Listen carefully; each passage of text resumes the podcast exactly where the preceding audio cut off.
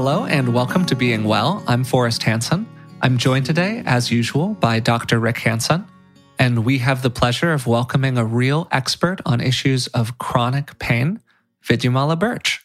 Vidyamala is the co founder of Breathworks, which offers mindfulness based approaches to living well with chronic pain, illness, or stress. The organization grew out of her own experience with chronic pain as a partial paraplegic and adapts principles from mindfulness based stress reduction and mindfulness based cognitive therapy. Breathworks now has teachers in over 25 countries and has an ever deepening body of evidence based research showing the efficacy of its programs. So, Vidyamala, thank you for being here today. How are you doing? It's my absolute pleasure to be here, and I'm doing really well. Well, great. It's awesome to hear that. Yeah, thanks for doing this with us today. Your personal story and background and just history with uh, discomfort and chronic pain is a big part of the story inside of the work that you do. So I was wondering just to kind of ground this episode for the people listening to it and to offer a little background, if you would mind talking a little about that. Yes, of course. So I'm 59 now, and I injured my spine when I was 16. So that is a very long time ago. And I had major surgery when I was 17, complications. And really, that's when I started a life living with chronic pain and disability. And for the first 10 years, I, I was just in denial. I pretended it wasn't happening. I didn't deal with it at all well. And then after about 10 years, I reached a state of collapse. Uh, my back got much, much worse. I ended up in hospital. And I had some experiences during that time. This was when I was 25 that were really very significant and changed my life. One of them was when the hospital chaplain came to see me and he did a very brief little meditation with me. It was a little visualization exercise. He got me to remember a time and a place when I've been happy.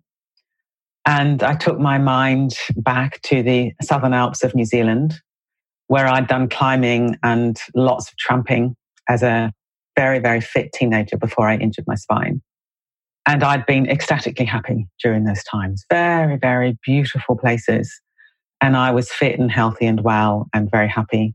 So I took my mind back there I think it was probably only like 10 minutes or something, this little meditation practice. And then, you know, there I was, same girl, same hospital bed, same body, but I felt different. And I felt different because of what I'd done with my with my mind, what where I'd placed my awareness. And that blew my mind, realizing that I could change my subjective experience by what I'd done with my mind and where I placed my attention. So that awoke in me a real hunger to investigate my mind. You know, what is this, this resource that I have within me that I can maybe train in some kind of way? I didn't know how to do it at that point, of course. Maybe train, maybe investigate, maybe develop that would help me manage my subjective experience of my pain. So that was one very significant uh, experience then.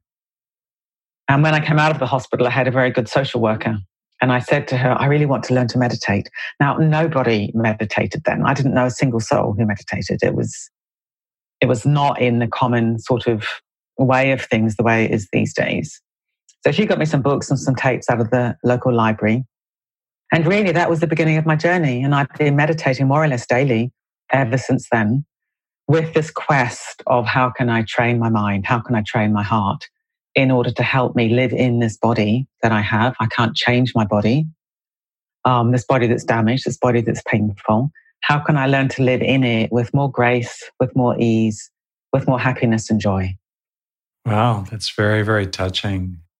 I can see your face now. People who are listening can't see your face. And I've been struck now as many times. I've, i know you reasonably well, Vidyamala, you know, for the record here. And I don't see pain in your face. I know you're experiencing it. I know you've dealt with tremendous pain far beyond anything I've ever dealt with in my entire life. And yet I don't see the ravages of it in your face. Um, and it reminds me, I guess, of uh, this teaching from the Buddha that I've thought about from time to time about how people who remain in the present have a serene complexion. And there are ways in which your own practice, of course, helps you remain in the present. So with that as maybe a jumping off point, I wanted to ask you to talk a bit about Breathworks And what you've developed there, including the ways in which Breathworks, is an adaptation of mindfulness, maybe goes beyond mindfulness in some ways, might be similar to, but in other ways differentiated from some of the common things people have encountered when they think of mindfulness. Yeah, thank you very much, Rick. And just before I jump into that, just to refer back to this this thing of being in the present. You know, I think I think my face has worn my pain in the past. And it's interesting how that's lessened over time. As my practice has deepened, I think it shows less and less, which is interesting. But the other thing that happened in the hospital was that I had a, a direct experience that I, I only experience my pain in the present moment. That past moments of pain are a memory and future moments of pain are an idea. And that I, I actually only experience pain one moment at a time. And again, that was huge for me as a 25 year old girl who was absolutely tormented by the situation that I was in. So, this idea of how can I learn to be fully present in my life? That's been my quest ever since then. Because I know viscerally, I really deeply know that the present moment is all that there really is. Yeah, of course, it's in a context of past and future, it's not a bubble, but the only moment or, or the only time that we experience our lives directly is now. Everything else is just mental fabrication. So that was another thing that I took from being in hospital. And uh, I've been trying to work that out ever since this ongoing quest to be fully present. So going on to breathworks. Yeah, so that was 85 when I had my very first taste of meditation. Got very hungry for it, very, very hungry, and ended up moving to the UK from New Zealand to live in a Buddhist retreat center for five years because I wanted to, I wanted to immerse myself very intensively in this mind training, in this heart training, in this, this quest to be present.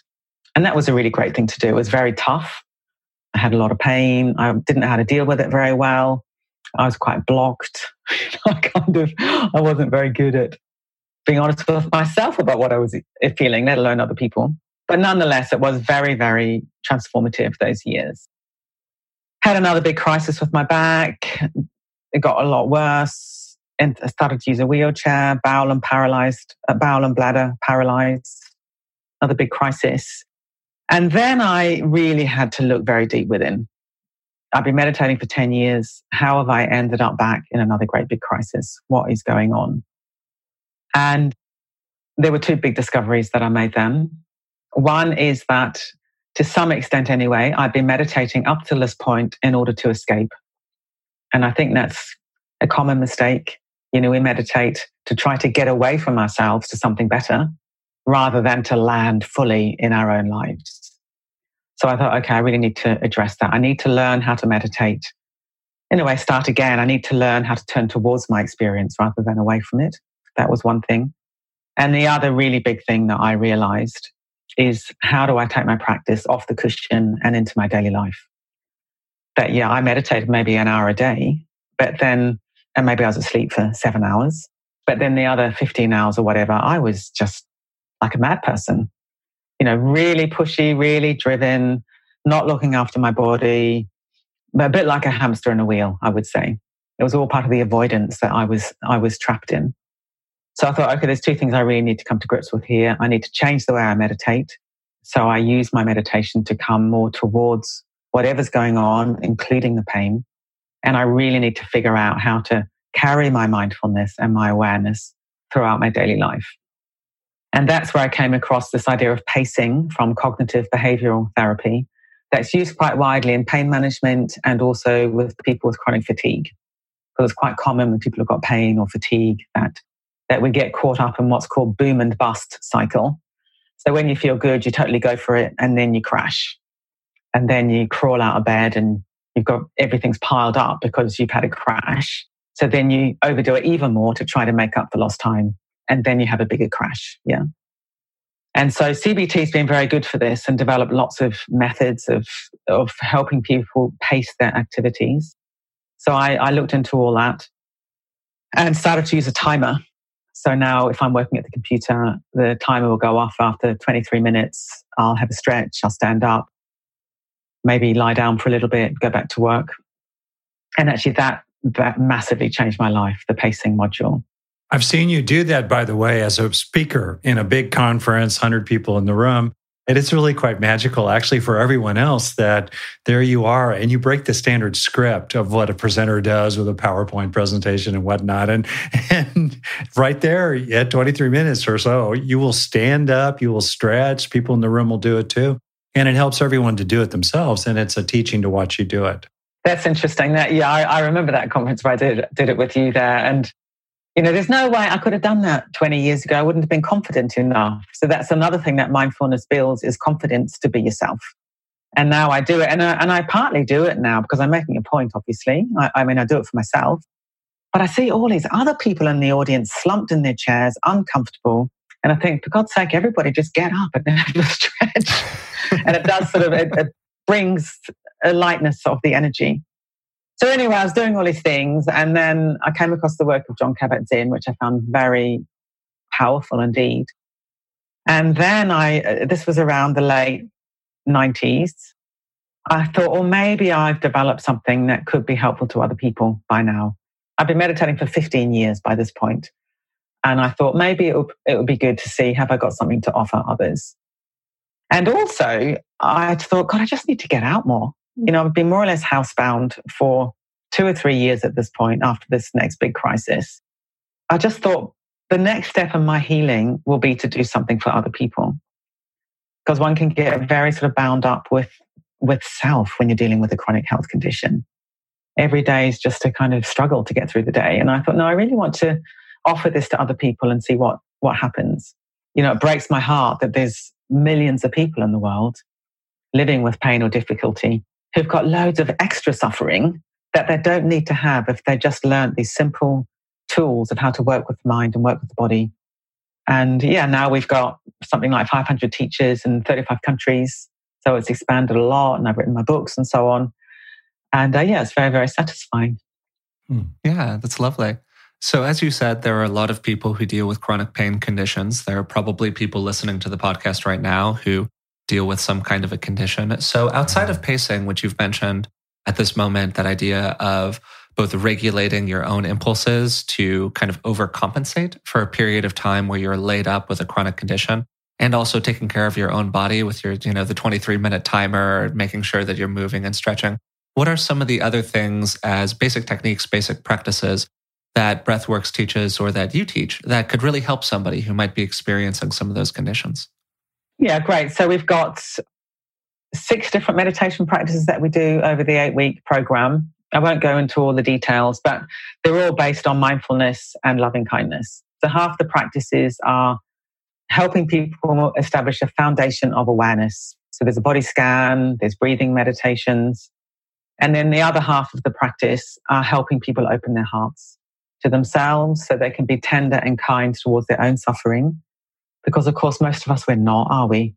You know, we might be loving and kind towards a loved one who's injured or suffering, but we're often really hard on ourselves. So there's self care, if you like, self compassion, but also very importantly, we've got a connection practice, which is all about cultivating empathy with others. Because mindfulness sometimes can seem it's just a kind of self project. You know, how can I learn to manage my pain better so I have a better life? That will be perfectly reasonable thing to to do, I guess. But that would never be enough for me. It's like how can I learn to really sort of understand the experience of being human really, really deeply so I can take my place in humanity, so I can be one of 7 billion people on the planet. And I can have a default setting of empathy rather than isolation. That's another very important part of our program. Because when people are living with chronic health problems, we often do feel very, very isolated. Maybe our social networks fail. Maybe our relationships fail. But with using awareness, using mindfulness, using the imagination, we can cultivate the sense of connectedness. And that's naturally very healing. So, when you say using mindfulness, using the imagination, of course, you know, not need to walk from somebody right now through a six week program or whatever it might be. What are some of the ways in which mindfulness can be used to address those kind of chronic pain issues that you're talking about? Because I think that in kind of a casual reading of the word mindfulness, you know, you're dropping more into your experience of whatever it might be. And if I have an experience of chronic pain, you know, why would I want to drop into that? Because it feels like that would be rather unpleasant for me. Yeah, I think that's a really great question. You know, is it just a training in masochism? why would you do that? and uh, and it's interesting when I talk about my very first meditation experience in the hospital. That was a visualization where I went somewhere else. Mm, mm-hmm. So you might think, well, surely that's a better thing to do than mindfulness. Now, the reason why I didn't really follow the visualization route, but I followed more the mindfulness route, the truth of the matter is what is happening is what's happening. And if I mentally want it to be different, or I want to go somewhere else, or I want to escape it, that doesn't take away the fact that what I'm experiencing right now is what I'm experiencing right now, and it's unpleasant. So, a more courageous and a more effective method is to learn to turn towards what is actually happening and transform the response.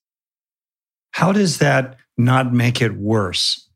So, let's say right now, as I sit here, my back on the zero to 10 pain scale is a 0.5, right? It's not even a one, but it's real. And by the way, if we either of us need to stand up and take a break at that 23 minute mark, let's be sure to do that here why doesn't it make it worse to bring your full attention into the heat of the fire, right where it hurts? Why doesn't that make it worse? Okay, so that's a really great question because, of course, that's what anyone would think. So let's do a little exercise together, okay? All right. So make a fist with one hand. Okay. And what's happened to your breathing? Ah, it's slowed down, it stopped, it froze. It stopped, it froze. Okay. Yeah. Okay. Now direct your breathing into the fist. What do you mean by that? I'm breathing in my ma- my nose, my lungs. What do you mean? Of course, yeah. But just imagine that uh, this is an imagination, uh, imaginative thing. Imagine your breathing is flowing down your arm into the fist. And what does your fist want to do? Open and open. relax. Wants to open and relax. Okay. You're a magician. that is such a great little exercise. Yeah. Okay. So the fist is a metaphor here for pain. Yeah. So I've got pain in my back and it's like I've got a fist in my back. Yeah. And I've not only got the fist in my back, but I've got breath holding. I've got a fist. So that let's just imagine the fist is pain. And I've got breath holding and fist plus breath holding equals more pain because you've got this bound, contracted state. And if you freeze your breath, your body gets tense and that will make your pain worse. And everything that we do at Breathworks about coming into the body and coming into direct experience, it's all designed to release that contracted state. So, if you like, it's all designed to soften the fist.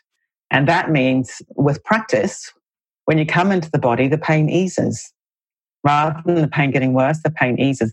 In a way, you could say, to use the metaphor of the fire, you're coming into the body and you're putting the fire out because the fire will be fed by this all this breath holding, all the contraction, all the tension, the secondary tension that we get when we're fighting our pain. Mm. I want to push on this just a smidge here. Okay, so to me, part of what you're saying is there's no escape, and the effort to escape adds to the pain of whatever you're trying to escape. Exactly. There, exactly. there might be a momentary break, if you will, but every time you go into fantasy to get away from your direct experience, you start accumulating a cost. You are. You're accumulating all this kind of secondary tension and secondary contraction. Yeah. Yeah. And there, you may know the fancy term for it, allostatic load. Uh, it's a made up term, but it, it means the gradual accumulation of stress load. So you're paying a price. There's no way around it. Yeah. So I, I get that part that the, the strategy of escape from pain is worse than useless. Okay. I get that part. But I think there's another part here that's really, gosh, for lack of a better word, magical that somehow when we fully come in to the experience itself, and you speak about this more eloquently than I can, so I'm kind of handing it off to you here in a moment. What is it about the coming into the experience itself utterly fully with no defense against it, utterly surrendered to it, that actually starts to sort of break up the experience of the pain and it starts shifting. And even though it continues to be unpleasant, it doesn't bother you that it's unpleasant. And you start seeing its emptiness, to use that language, its fizzing, insubstantial, foamy qualities somehow in a way that can even take you into something quite extraordinary that I know you've experienced. So, can you say more about that second part? Good. That's really great. Thank you. It does feel a little bit magical, using that word loosely, because of course it isn't magical, but it, it ha- has a remarkable quality that's surprising. It's very surprising. So here you are, you got pain. You think, I hate my pain. You think, what can I do to avoid my pain, get away from my pain? And the pain feels very, very solid, or it feels the enemy, or you hate it. But it can feel this kind of concrete, stuck permanence to it. Yeah. But what we do, if we cultivate the curiosity, the courage to turn towards the direct experience, you go inside it with the breathing. And as we just did with the fifth thing, if you go inside with the breathing, everything starts to soften. So you're not on the fire, you're actually in something much more gentle. And you examine your direct experience with your awareness, and you realize there is no thing called pain. There is no thing called pain. There's a flow of unpleasant sensations. Full stop. That's all there is a flow of unpleasant sensations. And you realize when you go right inside it that no two moments of pain are identical. And even something that you've got an idea is painful, say like tingling, you know, this is a really painful sensation of tingling. You go right inside it, you investigate, and you think, oh, actually, it's a little bit pleasant. So even the label of unpleasant and pleasant starts to kind of become very relative, sort of imposed by ideas rather than the direct experience. And it's very, very beautiful. And this breathing is absolutely central. So, one of the things I'm teaching more and more is being aware of three diaphragms of breathing. So, you've got your main diaphragm, you've got a diaphragm at the back of the mouth, top of the throat, and you've got a pelvic diaphragm in the pelvic floor. And you want to get all these three areas soft, receptive to the flow of breath and the body. Use, I use imagery like these three areas are like swinging doors, just blowing in the breeze of the breath. So everything starts to become softer, more flowing. And ultimately, what can happen is, you know, sometimes in spiritual traditions like, like awareness, reality, is described as the blue sky. Like consciousness itself is like the blue sky, and all the thoughts like clouds kind of flowing across the sky and so on. And when I go really, really inside my pain, really, really inside my body, it's like I almost go inside the cells. And there I find the blue sky. So the blue sky isn't above us. You know, I think that's where the, the metaphor of the blue sky sort of breaks down because people think it's, you know, up there that you realize that that spacious, vast, luminous consciousness, if you like, whatever you want to call it, you go so far inside the body that you sort of come out into the blue sky by going way, way, way inside. You go inside pain. Ah, there's expansiveness, there's vastness. You go inside sensation, you go inside breath. There it is, and you rest there. And that's such a radically different experience from being this tight little bound, contracted person who, who hates your pain and just wants to get away. So, uh, you know, the reward of turning the whole, your, one's whole reaction to pain on its head and turning towards it rather than away from it, the reward is this kind of magnificent state of, of sort of openness and softness and rest and ease even though you've still got unpleasant sensations arising and passing. And they're just like waves on the ocean. They're not a thing. I think that that's the main thing that you realize, oh, pain is not a thing at all. It's a label for sensations that you've kind of concretized around and contracted against and turned it into an object and then got into a great big battle with. It, it's, it's crazy what we do. It's like you sort of make something up and you fix it, you react to it, tighten your breath, contract, try to avoid, and you just got a whole massive extra suffering. We'll be right back to the show in just a minute, but first a word from this week's sponsors. Terms like the microbiome have gone mainstream, and it's great that there's more awareness about the importance of gut health. and how we can support it by taking a good probiotic. Not all probiotics are created equal, and that's why I'm happy to be partnering with Seed. Seed is proud to be backed by science, lots of science. They collaborated with leading scientists to create their DS01 Daily Synbiotic. It's a broad spectrum, two in one probiotic and prebiotic that includes a proprietary formula of 24 clinically and scientifically studied strains. I take DS01 daily in the morning, and as a guy who has taken a lot of probiotics in his life, one of the things I really appreciated about it, it is it doesn't have that weird probiotic taste. Trust your gut with Seed's DS01 Daily Synbiotic. Go to seed.com slash beingwell and use code 25beingwell to get 25% off your first month. That's 25% off your first month of Seed's DS01 Daily Synbiotic at seed.com slash beingwell code 25beingwell.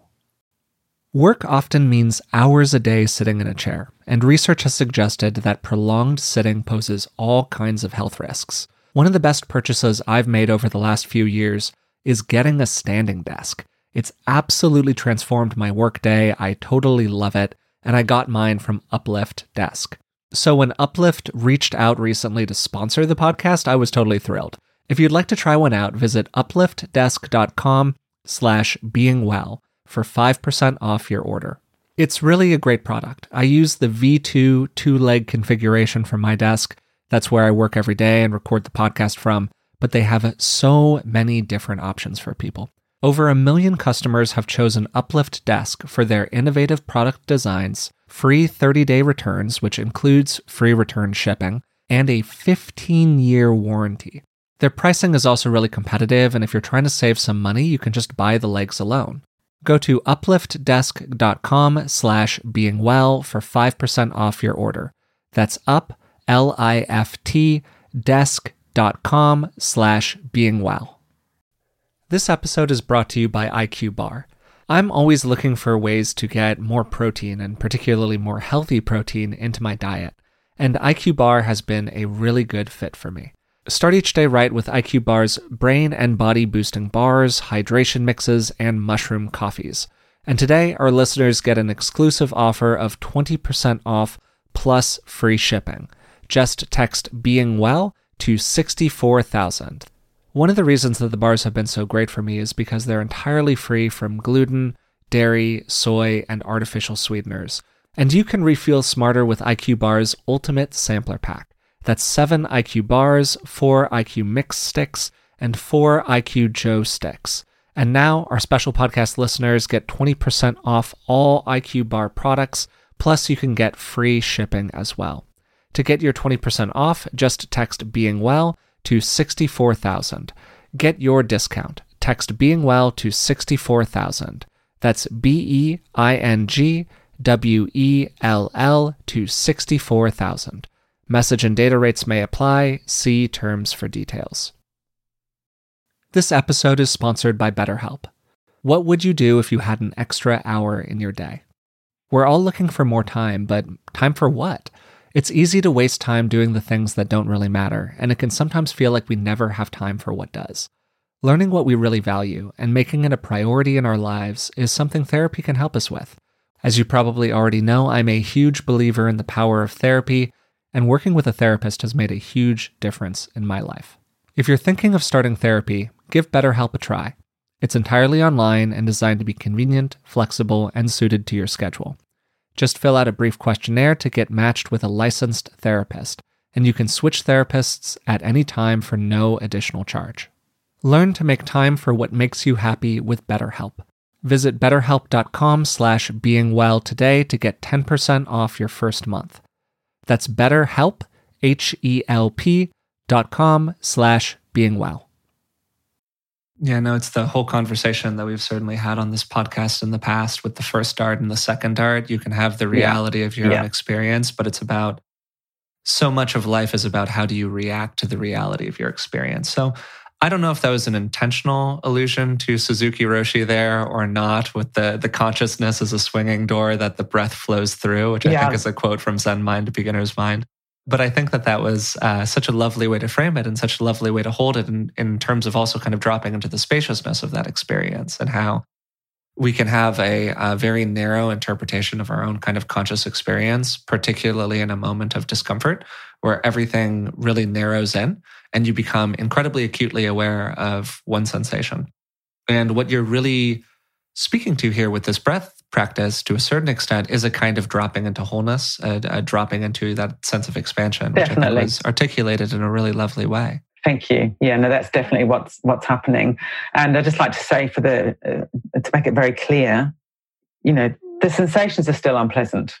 I think that's an important point to make. It's not like this yeah. is some kind of magical thinking that, and it's all just all lovely and blissful. It might be, but you know, the sensations are still unpleasant. But they're you're not adding anything, which is like the teaching of the two darts, which is absolutely central to our whole program. You know, how do you help people accept we call it primary and secondary suffering. You know, accept the primary suffering and prevent the arising, if you like, of all the secondary stuff. And the way I describe this is that the secondary suffering or the second arrow is, is caused by resistance. It's the not wanting mind. You know, I don't want this. You have that playing out mentally, emotionally, physically as all kinds of contracted secondary tension yeah, so the, this kind of soft breath is a way of just keeping on coming back to the primary. And uh, another thing, and, and, Rick will enjoy this, is uh, on our program, we've also got a lot, a lot of emphasis on becoming more sensitive and appreciative of pleasant sensation. It's not all about just, you know, unwinding the reactivity, reactivity to the unpleasant. That's obviously really important. You do that, you soften, soften, soften, rising and passing, sort of dropping into this more spacious awareness. And then we've got a whole week on our program, which we call the treasure of pleasure, which is, well, what pleasant sensations are in my body right now? And how can I learn to really attend to those? I want to build on that, Vidyamala, in a way that'll give you a chance to talk about other resources that I'm sure you bring to bear in your own life and teach other people to do, such as the capacity to relax the body even as we are aware of the body, for example, or the resource of having self compassion or a sense of common humanity in our own suffering, things of that sort. And one of the things that has struck me is the ways in which people can grow through the confrontation with pain. And the fundamental matter for me goes way beyond noticing what's pleasant and beautiful and sweet and delightful in the world amidst all the, the pain and sorrow and terrible things. I mean, that's really important. But the primary focus for me really is about learning. It's really about growing, uh, growing in the capacity to be with the pain without being swallowed up by it, growing the capacity to identify increasingly with the sky of mind rather than the storm clouds passing through it. These are things that we grow and develop over time. And I just wondered if you could talk more about the additional resources, let's say distinct from mindfulness itself in the bare sense that you help people develop and you've seen that are important. And maybe also you could speak to the general process of growing and developing through this confrontation with our own suffering. Well, one of the things which I've definitely experienced massively in my own life is an increase in confidence. We builds resilience. Maybe that's even a better word. So I don't really have fear anymore of, oh my God, what's it going to be like when I'm old and my body's falling to bits? Because I think, well, I know that, you know, my body's been falling to bits for 40 years and I know that I can meet that with grace and courage. Yeah. And I think very often we're frightened of what we don't know. And when people are just learning to turn towards the difficulties that arise in life with this kind of realism and awareness, then we will grow. Because what's happening is we're learning to be with life as it is rather than some fantasy life that we'd rather have. And I think as soon as you keep going to fantasy and I wish things were different, that's not going to build confidence. But if you're able to bear it's quite interesting actually in the Buddhist tradition in one of the texts that the Buddha says, bear it, monks.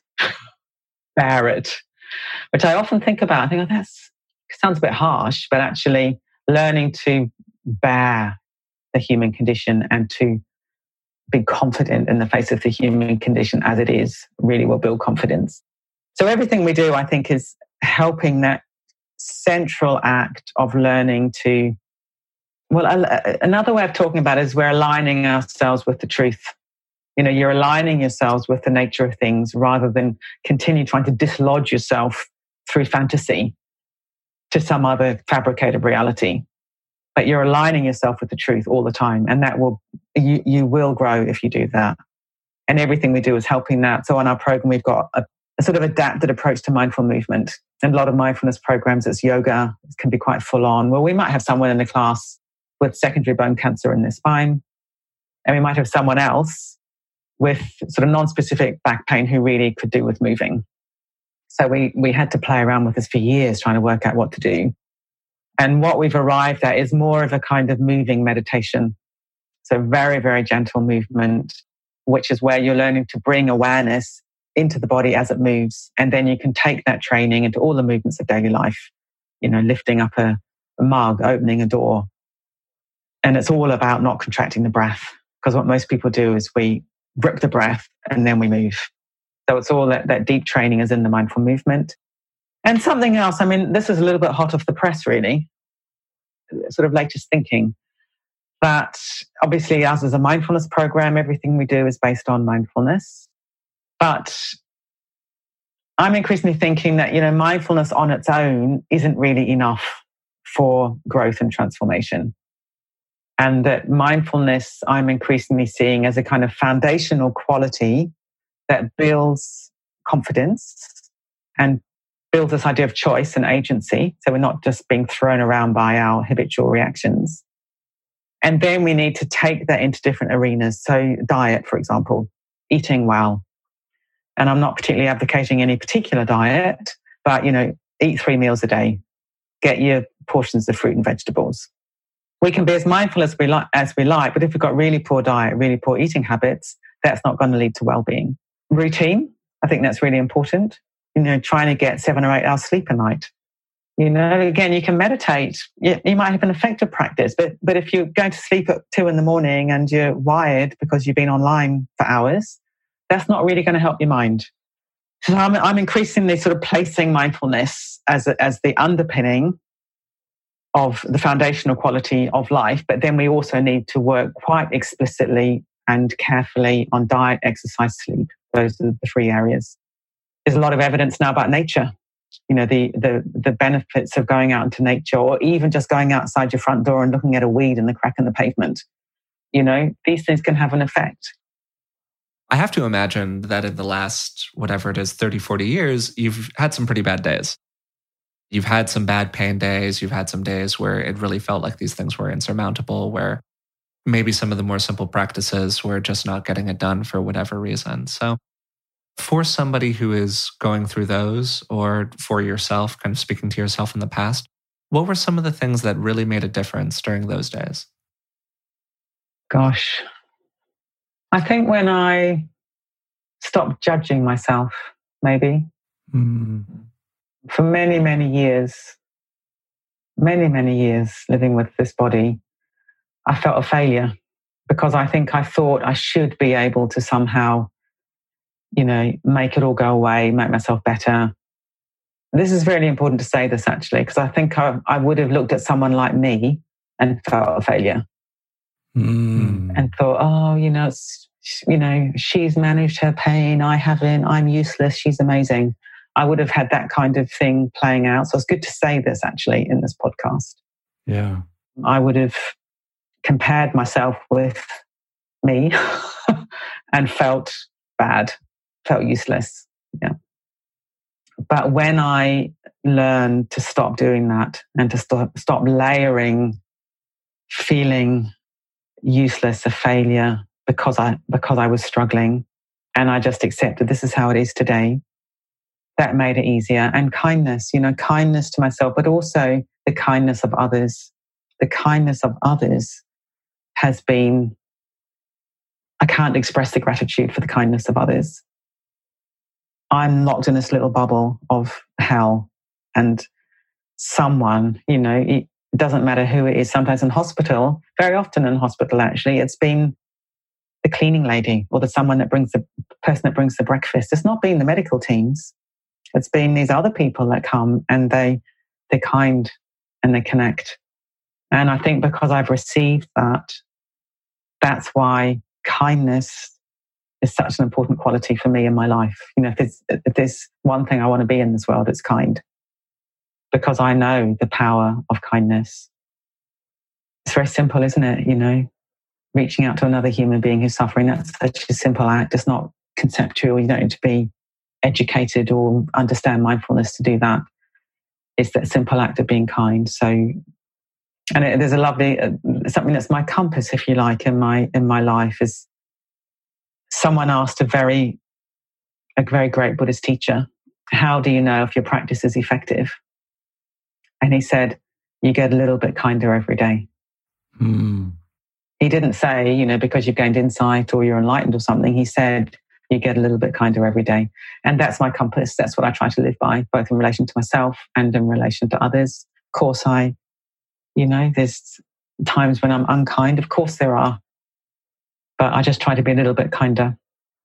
And there's just another thing I think I would like to say for the sake of listeners, because, uh, you know, maybe it comes across as if I got it all sorted, which I haven't. And you know, one of the things about mindfulness is you learn to have a different relationship with your thoughts, with what's flowing through the mind.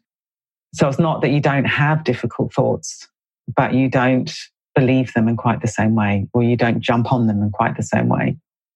And the thought that I have, you know, really quite often is, oh my God, I can't stand this.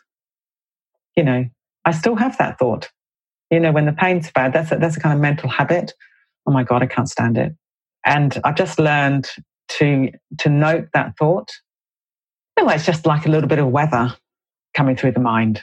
I'll note that thought, but I don't, I don't need to believe it.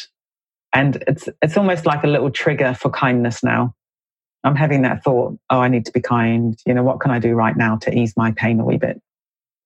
But I think I just want people to know that, that even now, after all these years of practice, that's one of my recurring thoughts oh my God, I can't stand it. It's like, oh, there's that thought again. and it's in a weird sort of way, that's quite an intelligent thought. You know, like, who would want to stand this? You know, who would want to have this body? It's a difficult place to live. So, oh my God, I can't stand it. That's a kind of understandable thought. But then that's a trigger for, okay, what do I need right now? Maybe, I need to go and lie down. Maybe I need to stretch. Maybe I need to reach out to somebody. But I don't need to add to that thought. I don't need to believe that thought as being the truth. It's just a kind of mental event that's arisen in response to, to physical pain. And then, as I've been saying through this interview, I have that thought, I note it, I turn towards my experience and I soften the breath. Because, of course, with that thought, there will be some breath holding. You just uh, uh, just think it now. Oh my god, I can't stand it. If I say that to myself now, there's a contracting in the body. Mm-hmm. Very interesting, isn't it? Yeah.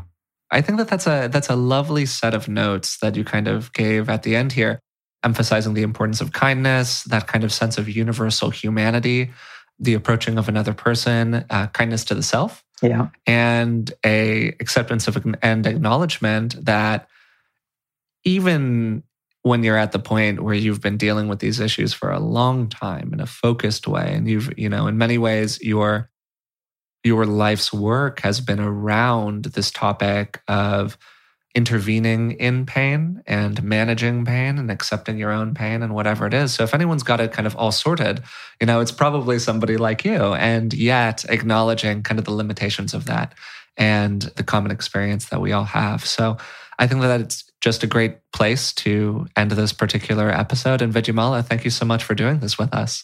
It's been an absolute pleasure to chat to you two lovely guys. Thank you so much. oh, thank you so much. Yeah. Thank you. So today we had the absolute pleasure of speaking with Vidyamala Burch. I'd like to let our listeners know about the Breathworks Foundation, the sister charity for Breathworks. The foundation recognizes that it's often the people who are most in need of this kind of training who are least able to pay for and access it. If you'd like to make a donation to the foundation, I'll include a link to it in the description of today's show. We began today's episode with Vidyamala sharing a bit about her personal journey with chronic pain and the impetus that she had to start the Breathworks Foundation. From there, we went into some of the key practices that Vidyamala uses both in her individual daily life and in her work with others.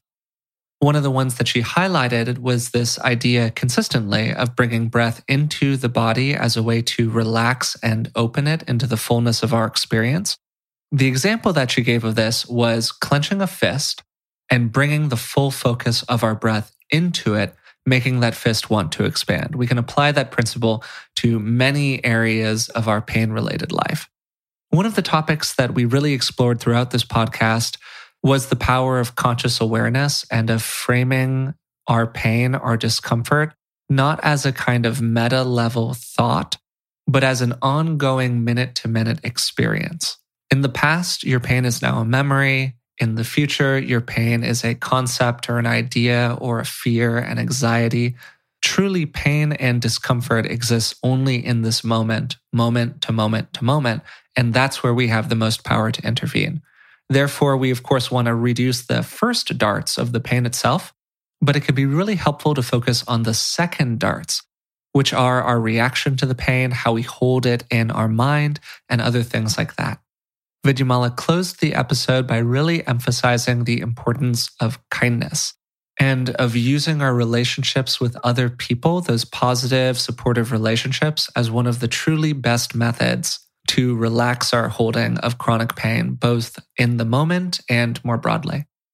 So, again, the Breathworks Foundation is a wonderful organization. If you have the ability to give, I would really appreciate it. Before we go, I'd like to let you know about Rick's new program, Just One Minute. If you'd like to start making real positive changes to your brain and your life, but you don't have a lot of extra time, then Just One Minute is for you. It features 57 bite sized practices that give you just one thing to focus on each day to make your life better, such as seeing the good in yourself, finding strength, feeling safer, and taking more breaks. You can watch or listen to them anywhere, and with lifetime access, you can revisit them again and again. For podcast listeners, we're offering a special discount to just one minute. If you enter the code being well in all caps at checkout, it will give you 10% off of the purchase price. I was actually there when Rick was recording this program, and I really have to say, I think that it's one of our best offerings. So, if you're interested in learning more about Just One Minute, I've included a link to it in the description of today's podcast. If you've been enjoying these episodes, we would really appreciate it if you would take the moment to rate them through the platform of your choice, leave a comment, and subscribe to them. It really does help us out. So, until next time, thanks for listening.